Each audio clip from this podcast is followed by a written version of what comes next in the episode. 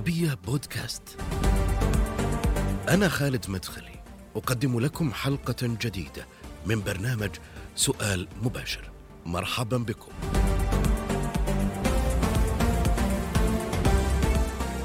تغيرات وتحولات يشهدها المجتمع السعودي وثورة تقنية يعاصرها السعوديون وأبدعوا فيها. ضيفنا يقول إن العرب فوتوا الكثير من الفرص بسبب خوفهم الثقافي من التغيير وخشية من انهيار المجتمع اخلاقيا. عبد السلام الوائل أستاذ علم الاجتماع في جامعة الملك سعود في سؤال مباشر. دكتور عبد السلام حياك الله معي. يا أهلا وسهلا مرحبا. دكتور خليني أبدأ معك من حوار اجريته مع صحيفة العرب اللندنية حول موضوع العولمة، قلت فيه بأن العرب فوتوا الكثير من الفرص بسبب خوفهم الثقافي من التغيير والخوف من أن يقود التغيير المجتمع إلى الانهيار الأخلاقي. ليش كان في هذه الحالة من من التوجس والخوف؟ ما هي اسبابه برايك؟ هو يمكن غالبا الأسباب تكون تاريخية علشان كيف انبنت الثقافة تاريخيا إنها يعني تحافظ على القيم من ناحية وفي توجس من الغريب والآخر. جزء من هذا القضية التاريخية اللي هي العلاقة التاريخية مع الغرب، يعني. مثلا بداية التحديث في المنطقة م. مع انهيار الدولة العثمانية وقيام الدولة الوطنية في بداية القرن العشرين معاهدة سايكس بيكو التعهدات مع بريطانيا وفرنسا في ذاك الوقت إنه استقلال للدول العربية، لكن اللي حصل إنه وضعت دولتين تحت الاستعمار اللي هي سوريا ولبنان من جهة فرنسا والعراق والأردن تحت بريطانيا وفلسطين راحت لإسرائيل، ففي هذه العلاقة المشتبكه والتغيير أساسا في العصر الحديث هو غربي في الأساس. ففي خوف تلقائي صار في الجسد الثقافي والقيمي من أي رياح هابة من الخارج والخارج كان يعني تحديدا الغرب. وهذا مو مو فقط في بداية القرن العشرين. لما لما جت فكرة العولمة يعني لما لما نرجع لها بالأدبيات بالتسعينات الميلادية اللي راحت قبل 30 سنة نلاحظ إنه إن, إن الطروحات حتى المثقفين الكبار عربيا ولا الصحفيين ولا الجمهور إنه الأطروحات إن العولمه هذا شيء معادي وسيقضي على ثقافتنا وإننا سنكون في خاسرين مثل ما كنا خاسرين قبل 90 سنة أو 70 سنة في بداية القرن العشرين، في هذا التوجس وهذا خسر العرب كثير جدا، أمم أخرى والمثل الذي لا لا أمل من ترداده كان دكتور في سويسرا أعتقد يدرس في الام بي في, في الإدارة.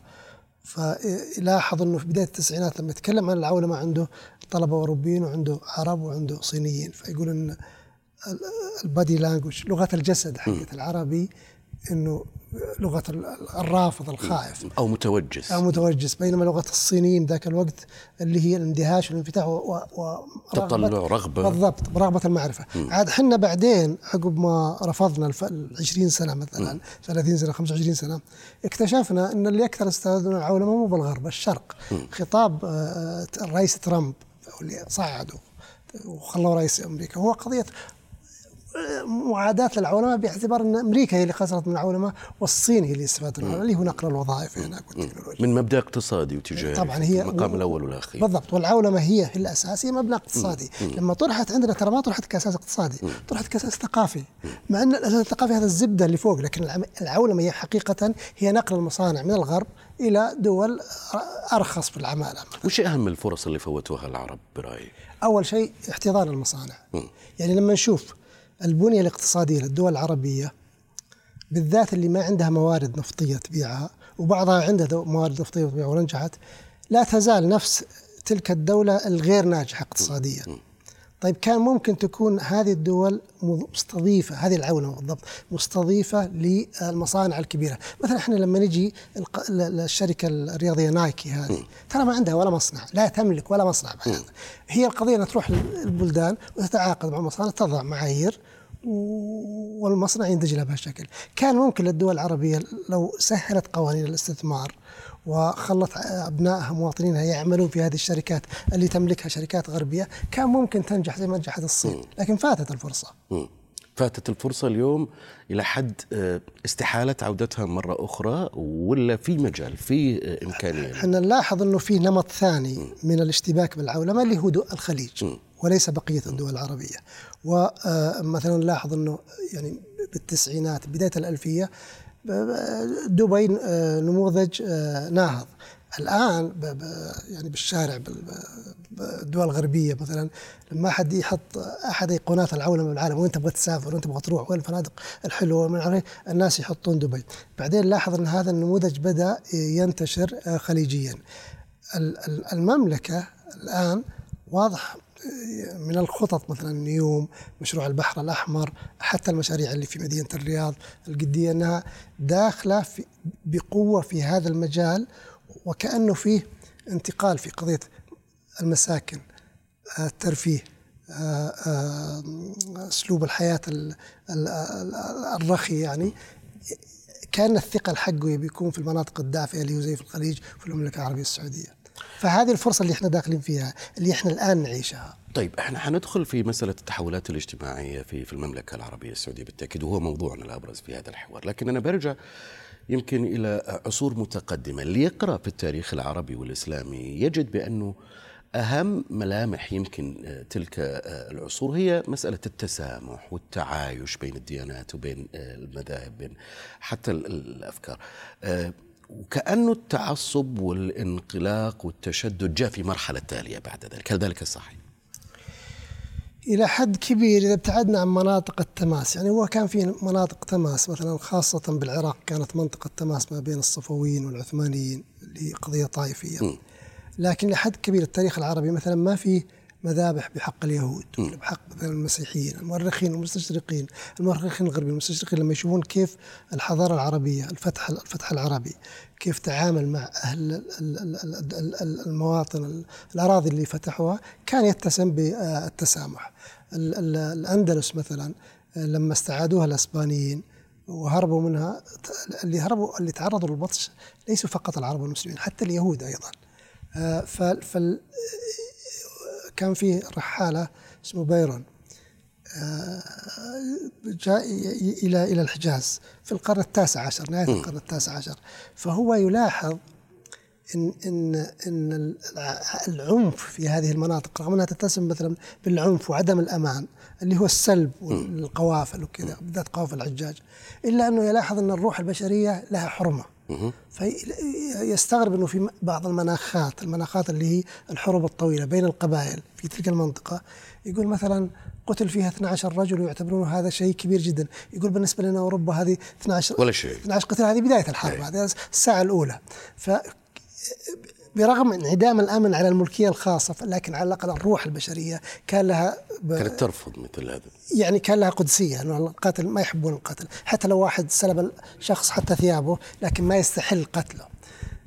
يعتقد إن العنف تزايد عندنا مع آه، تصاعد التحديث. وأكثر ما شفناه بالإرهاب يعني اللي هو استرخاص الروح البشرية. وشفناه مع التنظيمات الإرهابية اللي لها طابع عولمي يعني من عندنا فقد يكون هناك علاقة ما بين تصاعد التحديث والاتجاه للعنف بشكل أكبر ولا هو ما يمثل خصيصة تاريخية.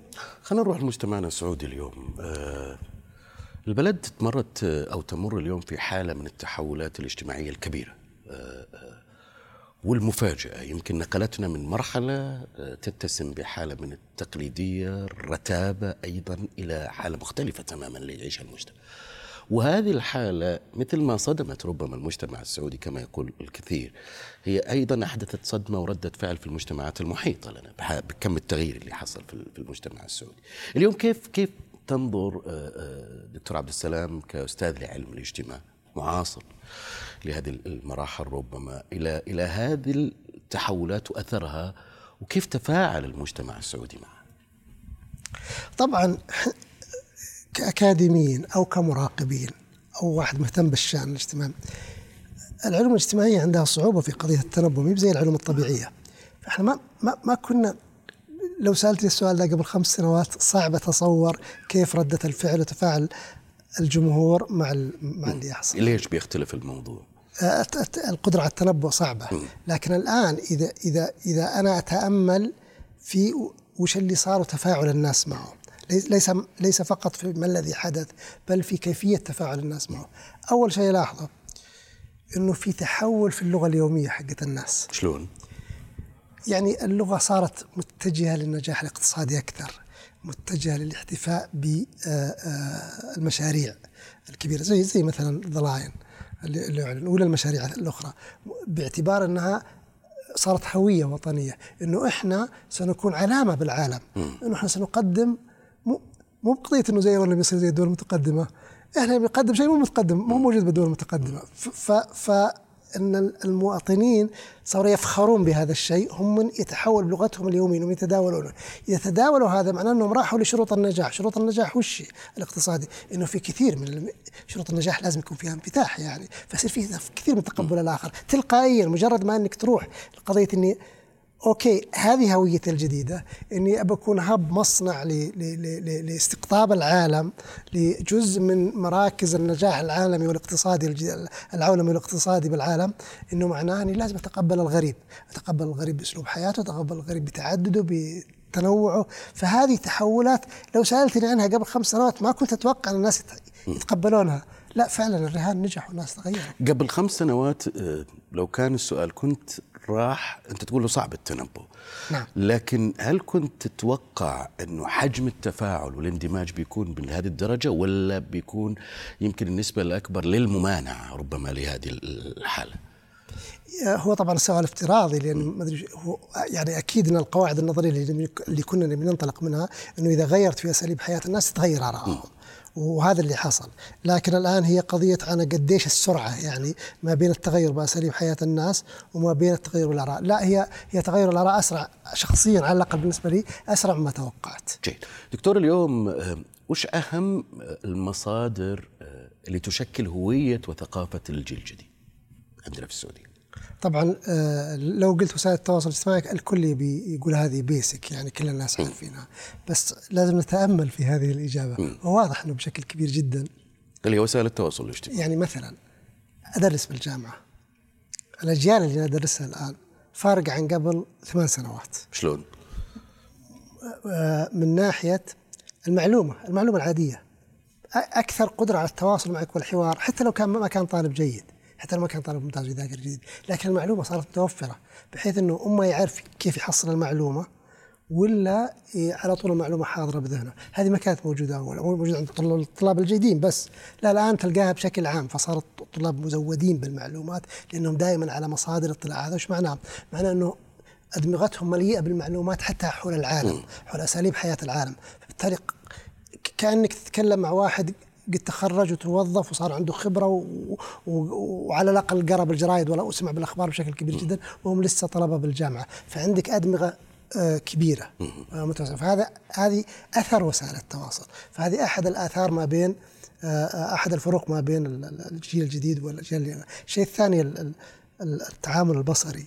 يعني فيه فتاكة بصرية يعني في في معرفة بصرية قوية جدا. في التمييز الحكم آه، يعني يجذب المعلومات مباشرة من رؤية حتى يمكن شعار. فهذه ما هي ما هي موجودة عند ما كانت عامة أول يعني. طيب خلينا آه، يمكن من أهم الأمور اللي حدثت مؤخرا في مسألة التواصل الاجتماعي أو وسائل التواصل الاجتماعي. السعودية مؤخرا طالبت منصة يوتيوب بإزالة إعلانات مخالفة للقيم والمبادئ الإسلامية والمجتمعية وتوعدت باتخاذ إجراءات قانونية أيضا ضد هذه ضد المنصة في حال استمرار بثها هذا الأمر أنت كيف تنظر له؟ وش أهم الرسائل اللي تعكسها أيضا من وجهة نظرك اليوم في هذه الحالة؟ أول شيء أول شيء طبعا اليوتيوب في أحد من السنوات السعودية رقم واحد في تنزيل المواد فيه. فالسوق السعودية مهمة بالنسبة له.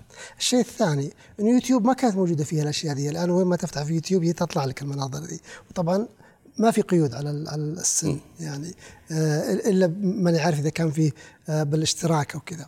فتحول آه، هذا في اليوتيوب تحول في سوق مهم لليوتيوب وتحول مزعج يعني بالنسبة للأسر بالذات اللي عندها أطفال وكذا. فالسلطات يعني فرضها الموضوع هذا في التفاوضات مع يوتيوب كان مسألة مهمة جدا لتطمين الناس. يعني لازم يوتيوب ترجع للأول. أرجع لطريقتها الأولى. مع زبون زبون مهم. اللي ما ما تفرض أول ما تفتح آه، منصة يطلع لك الإعلانات اللي ماني عارف كيف كثرت بشكل كبير ما كانت بهالشكل يقولوا انه حتى هي فيها أسباب تجارية إنها تجبر طبعا الناس واضح. على الاتجاه مثلا والاشتراك في ال premium يعني يمكن. كواحد من الأسباب. يمكن يمكن. م. ما عندي فكرة بس إني لاحظتها كمشترك مو بالبريميوم يعني بدون مشترك يعني كشيء مجاني لاحظت إنها بشكل كبير جدا. فل يعني الآن نشوف طريقة من طرق الحواجز اللي إحنا نحاول يعني آه إننا نضعها لحماية الثقافة المحلية أو لحماية الأطفال على الأقل من التعرض. شلون ممكن نحمي الأطفال دكتور في ظل هذا النهم للتكنولوجيا لوسائل التواصل وجود هذه اللي تمثل يمكن جزء من قيم هذه المجتمعات اليوم؟ هو هو قضية القيم واضح إنها قيم يعني قضية كبيرة جدا. يعني مثلا في المركز الوطني لاستطلاعات الرأي العام. إحنا جرينا استطلاع حول ال ال وش أكثر شيء نسأل المواطنين وش أكثر شيء لفتكم في آه تصريحات وكلمات سمو ولي عهد في قمة جدة؟ حلو. وطرحنا ثلاث اختيارات. هل هو عندما قال أن المملكة القيم طاقتها الإنتاجية 13 مليون برميل ولا هل هو مثلا عندما قال أن أمريكا ترتكب الأخطاء وارتكبت أخطاء في أبو غريب ولا أثارت آه، موضوع شيرين أبو عاقلة ولا هل هو مثلا قضية القيم وأن كل بلد قيمها؟ فوجئنا بالنتيجة 80% من الجمهور اختاروا القيم مقابل كانت مفاجأة؟ اختاروا القيم إنه أهم شيء بالنسبة وش دلالتها برأيك؟ دلالتها إنه في واضح قلق على قضية القيم وتأكيد على إنه يجب العالم يقبلنا باعتبارنا مختلفين قيميا. فواضح أنه مثل يعني ردة فعل دفاعية لا أحد يفرض علينا منظومة قيم من برا. هذا على مستوى الخطاب السياسي يعني كان الناس كان الجمهور يقول نريد من القيادة السياسية أن توضح القيادة السياسية للدول الأخرى والحليفة مثلا واللي هي قوية وباورفul إنه ترى لنا قيم لن, لن نسمح بأنكم تفرضون علينا أو آه، تمسون بها. لما نجي مو للمستوى السياسي لما نجي لمستوى التقنيات يعني اللي مثل ما تفضلت إنه هذا شيء جزء من الحياة اليومية. آه، يبدو إن المؤسسات اللي عندنا تريد أن تضع على الأقل الخطوط المعقولة إنه هذه زي اليوتيوب يمكن ما في قيود عليها ممكن يستخدمها أي حتى under age فهو بأي دولة بالعالم المفترض إنه ما يتعوض ما يتعرض للإعلانات المخله بالآداب لأنه على الأقل أقل من السن القانونية ولا يستطيع أن يميز. م. فحتى بأي منظومة قانونية وأخلاقية هذا المفترض إنه يجب آه، حمايته. والامير قال بأنه يعني محاولة فرض القيم بالقوة لها نتائج عكسية كبيرة. نعم. وإذا كانت أمريكا لن تتعامل إلا مع الدول التي تشاركها القيم والمبادئ 100% فلم يبقى أو لن يبقى لها من دول تتعامل معها سوى الناتو ولذلك يجب علينا التعايش فيما بيننا على الرغم من الاختلافات التي آه، آه، نعيشها آه، دكتور هذا الأمر ما يخلينا نرجع لنفس الفترة اللي فوتوا فيها كمان العرب مجموعة من الفرص لأنه نفس الحالة تقريبا إنه اليوم القوي العالم القوي العالم المتقدم نجح في فرض قيم وربطها كذلك بالتقدم التكنولوجي والصناعي وغيره. وإنه يجب اليوم علينا أن نندمج ونتعايش مع هذا المجتمع بما في هذه القيم وإلا سوف يلفظنا العالم ولن يتشارك معنا في الحالة المجتمعية العالمية، هل ذلك صحيح؟ هو في حالة مزيج من الحالتين. حالة الرفض للعولمة أول مجرد رفضه بس بناء على الخبرات التاريخية مع الغرب. باعتبار أن العولمة ذاك الوقت ينظر لها باعتبار منتج غربي فقط. لا يوجد لا يوجد يعني آه، أقطاب متعددة بالعالم. الآن مثل ما تكلمت قبل شوي أنه في اعتزاز بأننا جزء من منظومة النجاح الاقتصادي بالعالم. طيب مثل ما تفضلت أنت الآن أنه إذا كنا فخورين بهذا الشيء ونعتقد أن هذه هويتنا الوطنية الجديدة وهذا وطننا الجديد اللي بيقيم هذه المدن العظيمة وبيكون مركز لاستقطاب العالم وسيأتي ملايين تقريبا 20 25 30 مليون يعيشون هنا بيكونوا سكان دائما. وشلون بيعيشون؟ ما دام وأنت يعني متخوف قيميا بهالشكل. هو واضح إن إن الأشياء دي ما تترتب بالبداية يعني هي تحدث من خلال الممارسة. زي زي زي ما قلنا بالتحول بطريقة التفكير. فالناس عندها قلق من قيمها مو بسبب التحولات الداخلية. عندها قلق على منظومتها القيمية. ليس بسبب التحولات الداخلية عندها قلق على منظومتها القيمية بسبب الخطاب السياسي لدول حليفة. فيما يخص التحولات الداخلية هي الآن الناس مبسوطة أنه هذا نجاح اقتصادي. طيب أكيد إن النجاح الاقتصادي اللي هو قضية إنك تبي تجيب الناس يعيشون عندك إنك لازم تقبل التعدد والتنوع. التعدد بمعنى إيش؟ يعني يعني أسلوب آه، حياة آه، lifestyle مختلف أسلوب حياة مختلف, مختلف. غربي تقريبا. في غربي وفي شرقي وفي ما في فرق ما في فرق ما في فرق. الآن وين وين where to draw the line وين ترسم الخط؟ وين ترسم الخط اللي الفاصل. الفاصل اللي يكون ممكن ممنوع. فواضح إنه الخط عندنا إذا كان هنا أول ممكن يتسع لكن في أشياء ممنوعة تماما وهي قضايا معروفة مثلا الهويه الجنسية مثلا وغيرها من الأمور اللي هي واضح إن أي. واضح إن المملكة حين تعرب تعرب عن رأي في هذا الموضوع إنه في دعم آه، مجتمعي آه، كبير بالموضوع. فاذا إذا إذا ما أراه إن المجتمع الآن يعيش شيئين مع بعض قاعد يخلطهم وطبيعي هذه إنه يعتز بالتغيرات من ناحية ولا يريد إنه في فرض قيم عليه من ناحية ثانية. فكيف كيف تبي تصير هذه هذه بروسس يعني عملية تحول مستمرة لن نستطيع إلا ان ان, أن نراقبها. لا, لا نعرف كيف بتصير لن نستطيع أن نراقبها. نقدر نتنبأ لكن بمصيرها دكتور؟ إذا نعم كانت في حالة نعم. صراع صدام أو غيرها من, من الأمور. نعم واضح إنه كل ما صار في نجاح اقتصادي كل ما صار في تحول في مستوى التفكير عند من؟ الخوف تحول. عند الجمهور. أيه. الخوف بيكون أقل ومستوى الاعتزاز بيكون أكبر. م. النجاح مرهون بقضية إنه يكون في نجاح اقتصادي. يعني أه أنت تصورك سؤالين باختصار. تصورك للمرحلة القادمة ومستقبل الحالة الاجتماعية والمجتمع السعودي في ظل هذه الحالة من من الصراع إذا جاز لنا تسميتها يمكن. في بين القيم الغربية وبين القيم الموجودة في داخلنا في المجتمع السعودي. هو بدل ما نقول يعني ممكن ترجع إلى هوية ضيقة ولا إيه، شلون بدل ما نقول القيم الغربيه وقيم المجتمع السعودي هو في شيء اسمه قيم عالمية بدأت تطلع الآن. اللي هي المشترك الإنساني اللي اللي الأمم من من من مختلف البقاع الأرض مشتركة عليه. فهذه ما كانت هويات المجتمعات الصغيرة لكنها بدأت تقبل بها. مثلا مشاركة أكثر للنساء في الفضاء العام. كثير مجتمعات ما كانت تقبل الشيء الان صارت تقبل. به هذا صار مشترك إنساني. فهذا في تحولات في المجتمع بلا شك. أما التحولات الأخيرة في المجتمعات الغربية أعتقد إنها خط فاصل يعني. لا يمكن ابدا المجتمعات ابدا ما أدري لكن بالمستوى المنظور ما أشوف إنها ممكن. ممتاز. آه أنت أختم بهذا السؤال في مقالك في صحيفة عكاظ بعنوان الدولة السعودية الحاجة لسردية جديدة. قلت السردية الرائجة هي أن الدولة السعودية نتجت عن تحالف الأمير والشيخ سنة 1744 الشيخ محمد بن عبد الوهاب. وإنه هذه السردية غير تاريخية. آه كانت غير تاريخية. لماذا تعلمنا إحنا في مناهجنا على أنها بالفعل بهذا آه، آه، الشكل؟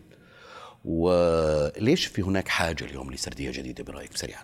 نعم. أول شيء غير تاريخية وش معناه معناه أنها لا تقدم الموضوع باعتباره تطورات في إحشاء المجتمع م. إنه يصل لحاله التطلب للدولة، م. فهذا المقصود من غير تاريخي إنه فجأة حصل بهالشكل مشروع كبير زي بناء الدولة السعودية اللي أثبت أنه مشروع جذري ونابع من المجتمع وثلاث مرات يقوم. هذا معناه أنه شيء تاريخي. بتاريخي لازم تشوف ما هي التحولات اللي داخل أحشاء المجتمع وصلت المجتمع لتقبل وتطلب آه، آه، الدولة. فصارت متطلب مجتمعي. فالرواية اللي اللي تنصف الدولة السعودية ولا تقزمها هي اللي تقدمها باعتبارها تتويج لحالة التطور المجتمعي الداخلي. لهذا الأساس قلت غير تاريخيه، أما لماذا الآن؟ واضح إنه يعني متوافقة مع التغيرات المجتمعية الكبيرة جدا إننا قدام هوية مشتبكة هو تغيير المجتمع سريعا أيضا تغيير عميق متجذر ولا سطحي ما زال اللي حاصل اليوم؟ جدا عميق لأنه تحول تحول إلى هوية باللغة اليومية يعني. هل ما زال هناك أرضية مهيئة لخطاب متطرف متشدد ولا خلاص انتهى الأمر؟ يصعب الجزم هذه قضية مرة كبيرة، يصعب الجزم لأنك ما تدري قوة الخطاب المتطرف، لكن عادة إذا نجحت المشاريع في الحياة اليومية لتقديم حياة الوعود يعني تعتقد أنها نجحت لحد الآن؟ إلى الآن ماشي ماشي بشكل ممتاز ويجب أن تنجح بشكل أكبر وكيف تقاس؟ بالتوظيف آه، بالرواتب بأسلوب الحياة نحس اننا win win game كلنا رابحين. هي الم... هي هذه الأمور هي اللي ممكن تسبب لك عودة لحالة تطرف في اي في اي في أي شأن يعني. مجتمعات عربية كانت ناجحة بالخمسينات والستينات رجعت ليش؟ لأن هذه فشلت في تقديم وعود بحياة رخاء. شاكر ومقدر لك تواجدك معنا دكتور عبد السلام. أهلا وسهلا. حياكم الله. اذا نهاية هذه الحلقة من سؤال مباشر مع الدكتور عبد السلام الوايل الاستاذ علم الاجتماع في جامعة الملك سعود. دائما يمكنكم متابعتنا على مواقع التواصل الاجتماعي تويتر فيسبوك يوتيوب. ومشاهدة هذه الحلقة والاستماع إليها على شاهد وعلى العربية بودكاست. إلى اللقاء.